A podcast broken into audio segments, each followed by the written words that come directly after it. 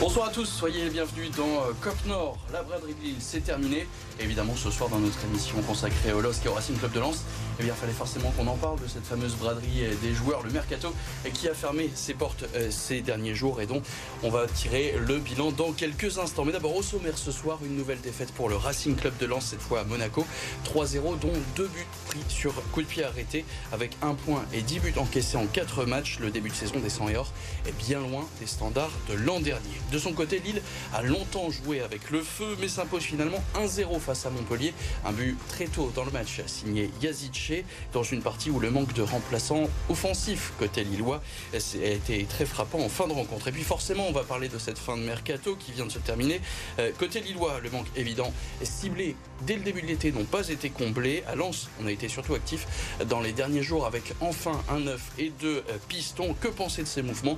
Et c'est ce que nous allons poser ce soir à nos supporters et journalistes présents autour de la table. Un mercato plutôt sage pour nous. Vous connaissez ces visages. Bonsoir, Mohamed Zeraoulia et Victor Ribeiro, nos supporters lensois du soir. Bonsoir. Et de l'autre côté de la table, bonsoir Raphaël Marquand, journaliste et euh, rédacteur en chef du Petit Lillois. Bonsoir, Raphaël. Et Tao Coubrin, journaliste suiveur des deux équipes, à qui on va donc poser euh, ces questions ce soir. Et vous pouvez vous aussi rejoindre euh, cette équipe, vous installer autour de la table en nous envoyant des petits messages grâce au hashtag Nord sur les réseaux sociaux et notamment sur Twitter.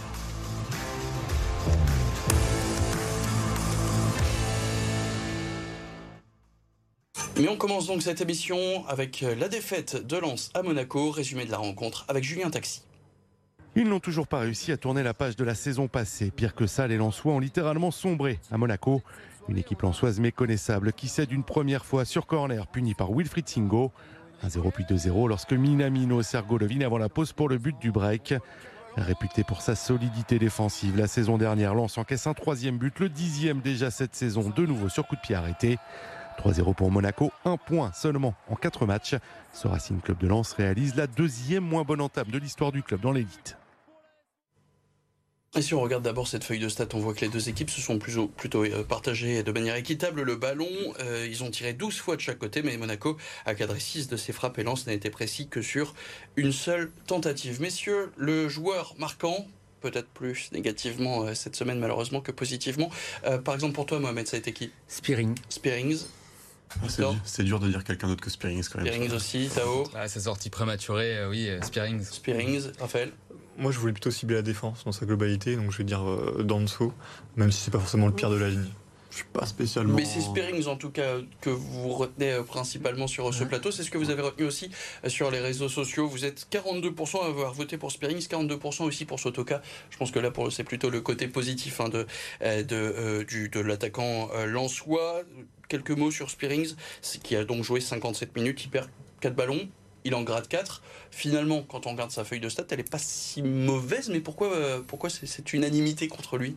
Un peu à l'image de toute l'équipe lançoise à contre-temps en première mi-temps, euh, des coups pas très bien sentis, euh, et puis ouais, un peu amorphe sur l'ensemble de la première période. Pour moi, c'est surtout le symbole. De un peu comme le milieu de terrain euh, qui était à côté de lui, Salis Abdul Samed, il paye un peu les pots cassés. Complètement, il passe après Fofana. Fofana, c'est un volume de jeu énorme qui se porte vers l'avant, qui portait l'équipe, qui a amorcé les attaques.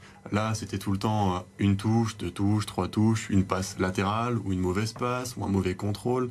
Il n'y a rien qui s'amorçait avec lui, malheureusement. Donc, oui, c'est un très mauvais match. Et même défensivement, peut-être, dans un marquage un peu laxiste que tu retiens? Ouais, marquage laxiste. Euh, après, il n'a pas été aidé, euh, comme on parlait tout à l'heure, du milieu de terrain. Euh, c'est vrai que Abdul Samed, Spearing, Fulgini, Thomasson et même Sotoka qui était en piston, ils ont, ils ont été un peu transparents. Et, c'est vrai qu'on on ressort Spearing parce que. Il pour moi, il avait l'air complètement perdu sur le terrain. Il était. c'est lui que Francaise fait sortir très rapidement hein, avant l'heure de jeu. Là, pour le coup, on voit en plus que la sortie, elle est pas très bien passée chez le, mhm. joueur euh, néerlandais. Elle était un peu basse, euh, mais apparemment il y a eu des, mots avec Francaise, une attitude, voilà, à voir. Et tu parlais aussi de la défense, Raphaël, qui pour toi euh, est un bah. peu inquiétante là, sur ces dernières rencontres. En fait, il y a la ligne d'attaque qui a perdu son cadre, Opendal, et le milieu qui a perdu son cadre, Fofana. Et ce qui reste finalement, c'est l'assise défensive. Donc la ligne de derrière, mais aussi le gardien. Et j'ai l'impression que ces cadres-là sont aussi défaillants. Parce que quand on voit euh, quatre matchs d'affilée euh, sans réaction, pour moi, c'est ça que j'ai envie de viser quand je dis la défense plus que Danso, mm. parce que j'ai pas envie de viser Danso individuellement, parce que je devais dire un nom, mais j'ai l'impression que ces cadres ne sont pas présents et je trouve ça dur de taper du point sur, euh, sur une nouvelle recrue qui, qui vient d'arriver dans un système de jeu qui était censé être rodé de base. Oui, par exemple, Andy Diouf, qui euh, bah, était, a joué à ce même poste euh, sur les dernières rencontres, lui avait plutôt réussi des meilleures partitions que Spearings. C'est pas le même profil. Peut-être que Andy Diouf, euh, il est plus approprié au style de jeu de Francaise avec de la percussion au milieu de terrain et il des, est plus dans ce cas, Andy Diouf. Après, c'est vrai que sur ce match, euh, met en place un autre système de jeu. il le dit en fin de match où il, a décidé de jouer avec un bloc plus bas. Et euh, moi, je, trouve que c'est jouer dans ce système-là, Lance, c'est pas faire. En tout cas, c'est ce qui. Oui, alors on va expliquer un peu le, projet de, de c'est jouer plus bas pour permettre d'avoir plus d'espace, c'est ça pour pour les défenseurs, en, mm. effet, mais. Mais ça fonctionne pas, manifestement. Ou du moins, ça, fonctionne, pas, encore. Ça fonctionne pas parce qu'évidemment, il n'y a pas l'assise défensive et il n'y a pas le travail de Spiangs et d'Abdul Samed derrière. C'est pour ça que la défense, elle est plus friable aussi. Bah. Quoique, je suis pas trop d'accord avec toi euh, par rapport au match d'hier parce qu'il y a quand même deux grosses erreurs sur les deux corners. Donc il y a un manque de marquage et une glissade. Et le troisième but, pour moi, il est pour Spearings parce que Minamino, il est dans un jardin pendant le but. Ah bah justement, j'allais parler de ça. Le deuxième but, euh, c'est vraiment le, le, but de Golovin. Ouais, les espaces sont beaucoup trop grands. Euh, c'est c'est pas le lance qu'on avait connu. Euh. Pauvre défense. C'est justement pas le lance que connaissait aussi euh, Francaise. Hein. C'est vrai qu'à la fin du match, il avait été, il semblait un peu perdu et il se disait même plutôt inquiet. Écoutez. Ouais, on est obligé de l'être parce qu'on est ben, on est loin d'abord de, ce qu'on est en mesure d'attendre, euh, ou alors ça arrive bien trop tard. Si les joueurs attendent que Fofana euh, soit contre Metz ou que Openda soit contre Metz, on va, ils vont attendre longtemps. Hein. Voilà, ces joueurs-là, ils, ne sont plus au club. Voilà, autre histoire, page qui commence très difficilement, mais autre histoire. Voilà, et il faut l'écrire. Ce qui est sûr, c'est qu'il y a des joueurs qui sont pas à leur niveau. Voilà, au niveau qu'on connaissait quand ils étaient au club, ou au niveau pour certaines recrues qu'on attendait. Ça, c'est une évidence. Mais voilà, c'est justement euh, à nous, avec moi, avec le staff, de, trouver les bons ressorts pour que tout le monde se rapproche de son niveau. Le discours est plutôt qu'un Francaise, il allume tout le monde, tout ce qui bouge. C'est un peu donc il dit hein, aussi il y a les recrues qui sont pas au niveau, les anciens sont pas au niveau. Est-ce que là, il y a donc une trêve qui arrive, une trêve internationale qui arrive ce, week-end, pas de match donc euh, pour personne. Est-ce que ça va faire du bien? Est-ce que ça va permettre de recentrer un peu le groupe? Comment il va construire ça à votre avis, Francaise? Là, c'est surtout ouais, la confiance qui a été bien entamée. Après, il faut pas oublier que c'est un calendrier euh, vraiment pas évident pour euh, Lens qui s'est beaucoup déplacé, qui a joué plusieurs cadors. Il y a cet accident contre Brest en fait qui fait un peu mal, hein, qui fait un peu tâche. premier match qui fait un peu tâche. Mais euh, pour moi, il n'y a pas, pas lieu d'être catastrophique par rapport aux objectifs du club. Victor Mohamed, vous les supporters euh, lensois, un point en quatre matchs, 10 buts encaissés, bien loin donc des standards de l'an dernier. pour moi, c'est plus les 10 buts encaissés, alors que l'an dernier, on avait euh, la meilleure défense du championnat. Je crois qu'on a 29 Là, c'est la pire. C'est la pire. Et moi, c'est plus là, c'est plus ça qui m'inquiète un peu en me disant que ben, j'ai l'impression qu'à chaque fois qu'il y a un tir, il y a un but il y a une action, il y a un but contre Lens. Brice Samba euh, réalise aussi une très belle partition euh, cette saison, encore une fois pour, pour Brice Samba, mais malheureusement, Tout à fait, ça suffit plus. C'est quoi C'est qu'ils se sont un peu perdus, les trois défenseurs, ou il manque un, axe euh, qui était un peu le, capitaine de cette équipe, c'est Kofofana? Moi, je pense qu'il manque un. Il manque beaucoup plus que prévu Ouais, un, vrai, un véritable leader.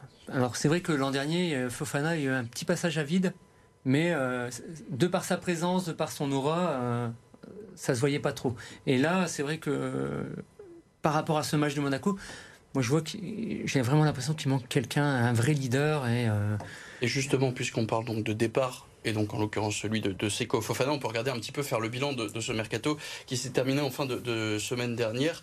Il y a eu ces arrivées, donc tardives, on l'a dit. Eli Wahi au poste de numéro 9, très attendu. Il y a eu pas mal de, pistons arrivés dans les dernières heures du mercato. Fetouma Wassa et Ruben Aguilar. Et puis il y a eu les premiers arrivés, donc on a parlé de, Spearings, on a parlé d'Andy Diouf et Morgan Guilavogui pour les grands noms. Si on regarde les départs, Openda, Onana, Fofana et pas mal de prêts aussi, ce qui est assez étonnant, c'est les prêts de euh, Poreba, le Cardinal et Buxa arrivés l'été dernier ça veut dire que le mercato l'an dernier, finalement, n'était pas si bon est-ce qu'ils ont eu. Ou c'est des, paris plutôt, je vais vous aider dans la réponse, parce que c'était des paris euh, qui n'ont pas été réussis. Pour moi, les mercato de lance, c'est souvent des paris parce qu'on perd souvent des cadres pour les remplacer par des joueurs bah, qui coûtent moins cher. Hein. C'est la stratégie de lance, c'est la stratégie de la Ligue 1 pour beaucoup de clubs. Donc évidemment, il y a des paris. Euh, des, des mauvaises idées, je suis pas certain. Ils ont eu du temps de jeu, ils ont eu leur chance. S'ils partent en prêt là, c'est qu'ils n'ont pas été au niveau. Et ils n'ont pas été au niveau d'une équipe de Lens qui a fini deuxième de Ligue 1 quand même. Oui. Avec des cadres qui ont été sacrément forts. Fofana, Openda, c'est des. ouais, certes, ils partent, mais c'était des joueurs incroyables et qui ont un sacré avenir devant eux. Alors vous mettez quelle note sur ce mercato estival, Mohamed? Sur 20, allez, sur 20, allez, sur 20, Allez, soyons je, je mettrais un, un 13 sur 20. 13 sur 20, Victor? J'aurais pas donné beaucoup, beaucoup moins. On va dire que Eli Wahi il me donne euh, une Mm. certaine satisfaction avec le match qu'il a fait hier. C'est pas une note C'est pas une- Non, mais j'ai dit 14. Il a noté Eli Wahi. 14, J'ai dit 14, 14. Euh, Il est après, oui, sur vingt, si, très on, si les Lensois visent à faire mieux que l'année dernière, ce qui est très très dur, c'est clair que c'est pas suffisant. Par contre, si on est dans les objectifs de Lens, là par contre, je remonterai un peu plus euh, la note euh, pour un mercato plutôt cohérent. Pour arriver donc à 15. 15 15. Raphaël J'aurais dit 12, un peu plus au-dessus de la moyenne, quoi. Mais euh, parce que T'es- moins emballé en tout cas que. Parce que que- que de- j'ai l'impression qu'ils ont un peu paniqué sur le dossier de l'attaquant Ouais. et qu'ils ont pris quelqu'un parce qu'il fallait prendre quelqu'un sans. C'est vrai que pour le dossier de l'attaquant, euh, 35 ça- millions, c'est énorme, hein. C'est énorme. Et puis ça a été, euh, euh, on avait des, des informations tous les jours. euh, il a signé, il signe pas. Ça, après, c'est le problème aussi des réseaux Voilà, sociaux. oui. Raphaël pourra t'en parler. Ouais. Les informations sur le euh, mercato, il y en a dans tous les sens. On prend euh, le joueur qui devait signer à Lens et qui tout compte fait signe à, à l'Ajax. Euh, et c'est que des choses comme Mais, ça. mais par exemple, Eli Wahi, quand on t'annonce qu'il signe officiellement, c'est quoi ta réaction? Est-ce que ça te plaît comme Victor? Ah, très, très heureux. Ah, euh, vu, la saison, c'est cher pour, euh, pour une seule saison en Ligue 1, mais euh, très content de l'avoir. C'est cher parce que c'est aussi un prospect. Euh, Eli Wahi, c'est jeune, il fait une bonne saison avec Montpellier, donc bah, c'est un, autre pari à voir. Et c'est un peu le même profil qu'Openda. Il y a d'autres qualités, il y a quand même quelques changements qui peuvent. La vitesse. Qui Oui, est un c'est de peu la vitesse, le même profil que Il a une première touche de balle, je trouve, supérieure à Openda. Il peut apporter autre chose. Peut-être que le système de Franck Hez peut évoluer grâce à Wahi. Et c'est quelque chose que je trouve de positif. Nous- N'oublions pas la philosophie du club aussi, euh, qui est très portée sur la masse salariale, euh, etc. Donc certes, le transfert est, est élevé, mais comme l'a dit Francaise, euh, pour trouver des attaquants de- de- d'une telle classe, il faut que ça monte un peu plus au niveau du, du salaire. Donc euh, c'est peut-être une bonne pioche. Ben, on verra ça donc de toute façon très rapidement puisqu'il y a cette trêve. Il y a quatre matchs qui arrivent très importants, dont trois à domicile, euh, du moins euh, en championnat. Euh, si on regarde donc euh, le calendrier, Metz-Toulouse et le derby forcément qui va arriver lui aussi euh, très vite, derby euh, euh, au stade Bollard. Donc là on va voir effectivement euh, bah, ce qu'ont les Lensois vraiment euh, dans, dans, dans, dans le, dans les tripes. Euh, on verra ça donc dans, dans quelques instants. C'est ça aussi qui est inquiétant, c'est que là, on, Lens a gagné qu'un point sur les quatre matchs où euh, finalement c'est c'est une rentrée tranquille, sur un rythme tranquille, alors que là, ils vont démarrer avec un calendrier très compliqué. En tant que Lillois, on a connu ça avec Renato Sanchez, Borak Yilmaz et tout. C'était horrible de jouer la Ligue des Champions, derrière aller en championnat à Brest, euh, Lorient, euh, tous les déplacements où on perdait des points bêtement parce qu'on n'était pas concentré et fatigué.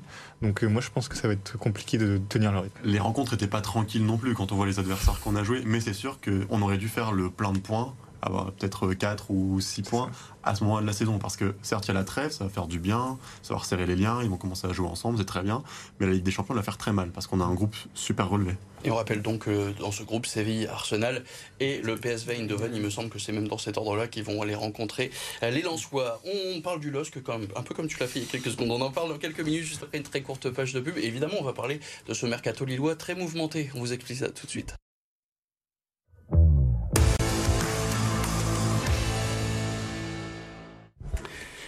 On est de retour dans euh, Cop Nord et on va maintenant parler de cette victoire de Lille qui s'est fait peur hein, hier euh, à la Decathlon Arena. Le résumé de la rencontre tout de suite avec Nicolas Flon. Pour son dernier match avant la trêve, le LOSC n'a pas traîné. Moins de deux minutes de jeu sur un coup franc excentré, Yazice frappe et marque. Les Dogs sont lancés. Quelques instants plus tard, Jonathan David est servi dans la surface. Le Canadien est proche du deuxième but, mais le compte sauve Montpellier.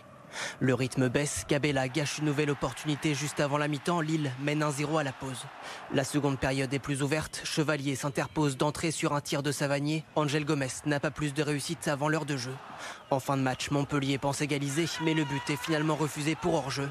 Lille s'impose 1-0 et décroche une deuxième victoire cette saison en championnat. Alors un mot sur les statistiques de, de cette rencontre avant qu'on débriefe euh, ce match. 60% de possession côté Lillois, euh, qui ont aussi beaucoup plus tenté que leurs adversaires. 15 frappes contre 7, mais 6 tirs cadrés à 4 côté Montpellier-Rhin. Notez que sur ces 15 tirs Lillois, il y en a 12 qui ont été tentés à l'intérieur de la surface. Donc à chaque fois, ça se rapproche. Mais évidemment, un manque de, de réalisme, encore une fois, qui a été plutôt euh, criant. On en parle dans quelques instants. Mais d'abord, euh, votre ton joueur marquant sur cette euh, rencontre, Raphaël? Euh, moi, ce sera Angel Gomez qui a fait un match euh, génialissime au milieu de terrain. Au milieu de terrain, Tao. Euh, Yezice, hein, comment, comment ne, le, ne pas le dire euh, Parce qu'avec son, son match là, on, ça faisait bien longtemps qu'on n'avait pas vu un Yezice de, de ce niveau. Victor Chevalier. Chevalier. Chevalier. Chevalier aussi qui sauve encore une fois euh, la maison une paire de fois et qui fait une paire d'arrêts. Sur euh, X, Twitter, euh, vous êtes encore nombreux à avoir euh, plébiscité Youssouf Yazice, 57% des voix pour euh, l'ailier turc, un but, deux tirs dont un tir cadré et 89% de, de passes réussies. Un très beau match, on peut dire, pour, euh, pour le turc? Oh oui, oui, euh, Qu'est-ce qui t'a plu chez lui Bah, euh, dé- déjà, il a bien été mis en confiance par son but, je pense, et surtout dans les contre lillois, il avait toujours la, la passe. C'est juste, il a plusieurs fois lancé euh, Goodmunson euh, sur la gauche euh, avec des, des superbes transmissions. Non, non, franchement, euh, c'est assez rare euh, ces, ces derniers mois pour euh, pour le dire, mais ouais, Yazici a fait un, un gros match. Alors, je vous interromps, c'est peut-être une bonne nouvelle pour vous. On vient de me glisser dans l'oreillette qu'il y a une nouvelle recrue pour le Racing Club de Lens. C'est Napalis Mendy qui, euh, semble-t-il, a signé. Bah, Là, on parlait de renfort au milieu de terrain au niveau Ligue des Champions. Il signe jusqu'en 2025, me dit-on. Euh, une réaction à chaud Napalis Mendy qui signe jusqu'en 2025, un milieu de terrain passé être- notamment par la Première Ligue. Ça peut pas être pire, il connaît la Ligue 1 Mhm. Et il a un gros gros volume de jeu. Il C'est a joué important. notamment à Nice, à Nice euh, et à Leicester. et à Leicester, d'où il me semble qu'il vient. Je sais pas s'il avait fait d'autres équipes. Là, j'avoue qu'on prend un peu sur le. bon, sur Napalis Mendy. Bon, j'ai pas révisé mon Napalis Mendy. c'est a- un vrai que c'est une piste. On parlait de pistes bien, bien développées. Là, celle-là, on l'a Ça pas vu. Ça vient de nulle part, ouais. Il signait bien, donc ça faisait 7 ans qu'il jouait à euh, Leicester. Merci à Théodore Anjon qui est dans notre l'ange gardien de cette émission. Euh, donc revenons-en au LOSC maintenant. Pas de recrue, hein, on, pas de recrue euh, sur, sur ces dernières heures. On, va encore débriefer ça dans quelques instants. Ouais, on parlait du manque de réussite euh, côté offensif. Pas mal de tentatives effectivement de, de- de contre-attaque, mais là encore devant le but, ça pêche. Comme très souvent, on n'a pas de tueurs finalement, on a des joueurs qui sont très créateurs, qui sont très talentueux devant le but et on a cette manie à toujours vouloir aller encore plus profondément dans la surface adverse pour être, euh, bah, même les joueurs le disent, dans la meilleure position pour tirer et en fait ça leur joue toujours des tours parce que ils tentent pas assez euh, de choses plus instinctives. On a l'impression qu'ils sont toujours connotés par un système de jeu, par un schéma, de Mm. toujours juste avoir envie d'aller dans le but. C'est très étonnant qu'avec le Fonseca Ball, euh, Lille ne gagne pas plus souvent euh, avec 3-4 buts d'é- d'écart. Ils auraient pu. C'est- hein. ah C'est oui. le manque de réussite finalement qui C'est- euh, fait ça. Et se mettre, euh, ne pas se mettre à l'abri face à une équipe comme Montpellier, qui a des joueurs comme TJ Savani ou Kazri qui peuvent marquer euh, d'un n'importe- à n'importe quel moment, euh, c'est clair que c'est dangereux. En tout Mais cas, là, il y a passé. encore des manques. C'est ce que disait euh, Lucas Chevalier à la fin de cette rencontre. on est toujours sur le fil. Donc euh, oui, satisfait parce que ça passe et qu'on gagne dans la difficulté. Donc ça, prouve qu'il y a un certain état d'esprit. Euh, voilà, donc mon sentiment à l'heure actuelle, c'est oui, satisfait. Mais je pense qu'à tête reposée, euh, voilà, il y aura des choses à, revoir parce que parce que voilà, là aujourd'hui, il y a un but qui, on est sauvé par la VAR. À contre Nantes, on est sauvé par la VAR. À Rijeka, on est sauvé par les prolongations. À Nice, on est sauvé à la dernière minute sur une tête de Bafodé. On peut faire mieux, mais on va dire satisfait. Alors on a parlé de Mercato, évidemment on va venir sur le, le Mercato euh, lillois. Juste avant, quelques statistiques, c'est la 900e victoire dans l'élite pour euh, le LOSC, dans son, son histoire. Il y a aussi un an d'invincibilité à la maison qui ont été euh, célébrés, qui a été célébré ce dimanche. La dernière défaite c'était le 31 août 2022 contre Nice. Et depuis c'est 4 nuls et 17 victoires à la maison, toutes compétitions confondues. Donc le fameux Fonseca Ball qui a aussi un peu de, un peu de bien dans l'histoire du, du, du LOSC. Un mot donc de ce fameux Mercato. On parlait de, l'arrivée euh, des Liwaï. Là, c'est vrai que le front de l'attaque, est un peu déserté, avec notamment le départ de Mohamed Bayo prêté sans option d'achat euh, au Havre. Qu'est-ce que vous en pensez? C'était un peu pourtant le chantier prioritaire d'Olivier Létang, ce, front de l'attaque? C'est ça le problème en fait, c'est que c'est peut-être le poste où on savait que depuis trois mois, il fallait trouver quelqu'un. Puisque Bayo, euh, dès le début, il s'est grillé tout seul. Ensuite, il n'a jamais réussi à prouver qu'il avait ni l'envie ni le niveau à l'entraînement.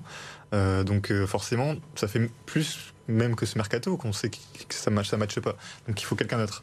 Et euh, finalement, on s'est retrouvé dans l'urgence à essayer de trouver quelqu'un en prêt ou d'une quelconque manière libre, mais ça, ça a jamais marché. Il y a encore une possibilité hein, de pouvoir recruter un joker. Il faut qu'il soit ou libre ou qu'il soit dans En un France. club en France. Ça laisse encore quelques pistes, mais combien de clubs vont pouvoir se séparer d'un neuf en France? Euh, Ça, c'est une bonne question. On, les arrivées, les autres arrivées, on, voit, on a vu par exemple des jeunes aussi. Haraldson, Miramon, sur le papier, c'est pas mal. Mais c'est vrai que leurs débuts sont un peu compliqués. Ah, l'impact physique euh, de la Ligue 1, la direct, on l'a vu. Autant en pré-saison, euh, ça s'est bien passé pour Haraldson. Euh, autant il va devoir se mettre au niveau du, championnat, mais ça reste. il est très très jeune, hein, un potentiel énorme. Moi, je voudrais surtout parler de Thiago Santos, qui pour moi ah, est la recrue. Alors ça m'étonnerait qu'il reste à Lille très très longtemps, malheureusement. Le défenseur droit, c'est vrai qu'il réalise un, très très bon début de saison, qui est peut-être le, meilleur joueur de, ce, qui, ce qui est bête, c'est qu'on finit par un gros point noir, parce que sinon, dans l'ensemble, euh, on a réussi à doubler euh, tous nos postes avec des joueurs qui peuvent être plus ou moins intéressants, qui ont tous apporté jusqu'ici. Euh, par peut-être Haraldson, mais par fulgurance, il a réussi à faire de sacrées différences. Mm.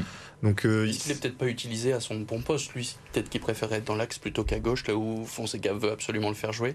Bah, après, euh, au Danemark, il jouait vraiment euh, dans, dans, tous les postes. Hein. donc euh, même en neuf, en faux neuf à la fin de saison. Donc, En tout cas, on peut se rappeler d'un mercato pas très bien géré. C'est ce que disait Paulo Fonseca dans la conférence de presse avant le match de Montpellier. Morceau choisi par Théodore Anjon. Honnêtement, je suis vraiment déçu.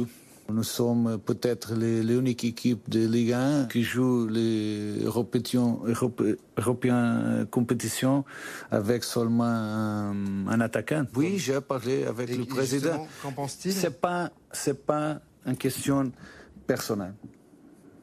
C'est pas une question personnelle. C'est euh, une question du club. Qu'est-ce que veut le, club? C'est quel le résultat que nous voulons? Parce que si nous n'avons pas la capacité de, comme les autres équipes, nous, nous devons dire la, vérité à, notre supporter. La vérité, euh, finalement, Raphaël, c'est une note de combien sur 20 pour ce mercato? Bah, La vérité, c'est que tous les besoins n'ont pas été comblés, donc 8 euh, ou 9 sur 20. Tao? Ouais, Je vais être plus, plus dur qu'avec les, les Lillois, 9. 9, Victor Moi, j'aurais donné 11 quand même, parce 11. que quand même certaines recrues. Euh, qui te plaisent Moi j'aurais mis 11 également parce que euh, finalement les Lensois sont beaucoup plus positifs sur le mercato que, le côté lillois de cette table euh, ce soir. Un coup d'œil rapide au, classement avec Lille 6ème avec 7 points, 5 buts marqués, 5 encaissés. Lens 17ème avec une seule unité, 4 buts euh, pour et 10 contre.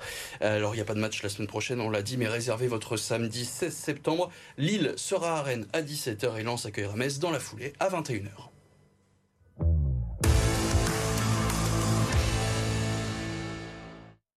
Et le reste de l'actualité sportive tout de suite avec Maxime Montiou. Pour son cinquième match de la saison en Ligue 2, Dunkerque se déplaçait à Ajaccio samedi. Les nordistes ont ouvert le score à la 18e minute grâce à Niandouillet qui a trompé le gardien corse d'une belle balle piquée. 1-0 à la mi-temps, mais au retour des vestiaires, Touré a égalisé rapidement pour les Ajacciens. Dans la foulée, l'USLD a repris l'avantage sur corner sur cette tête de Boissier. La victoire a tendu les bras aux hommes de Mathieu Chabert qui se sont retrouvés en supériorité numérique après le carton rouge reçu par le buteur adverse. Mais Dunkerque n'a pas su profiter de cet avantage encaissant un but de Bayala. Le score ne bougera plus de partout au final. Au classement, les nordistes occupent la 16e place, un rang devant Valenciennes, l'autre club du Nord. VA a ramené un point de Saint-Etienne après son match nul 0-0 dans la Loire. Les rugbyman anglais ont débarqué au Touquet. Le 15 de la Rose a pris ses quartiers dans un hôtel avenue du Maréchal Foch. Accueillis officiellement au Palais des Congrès, les joueurs et le staff ont reçu leur cap, cette casquette qui symbolise la sélection d'un sportif en équipe nationale. Les Anglais disputeront deux matchs au stade Pierre-Mauroy. En rallye raid du côté des motos, Adrienne Von Beveren a signé une belle performance en Argentine ce week-end.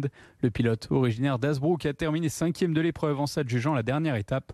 Avec ce résultat, il est toujours en course pour remporter le titre de champion du monde. La dernière étape aura lieu au Maroc mi-octobre.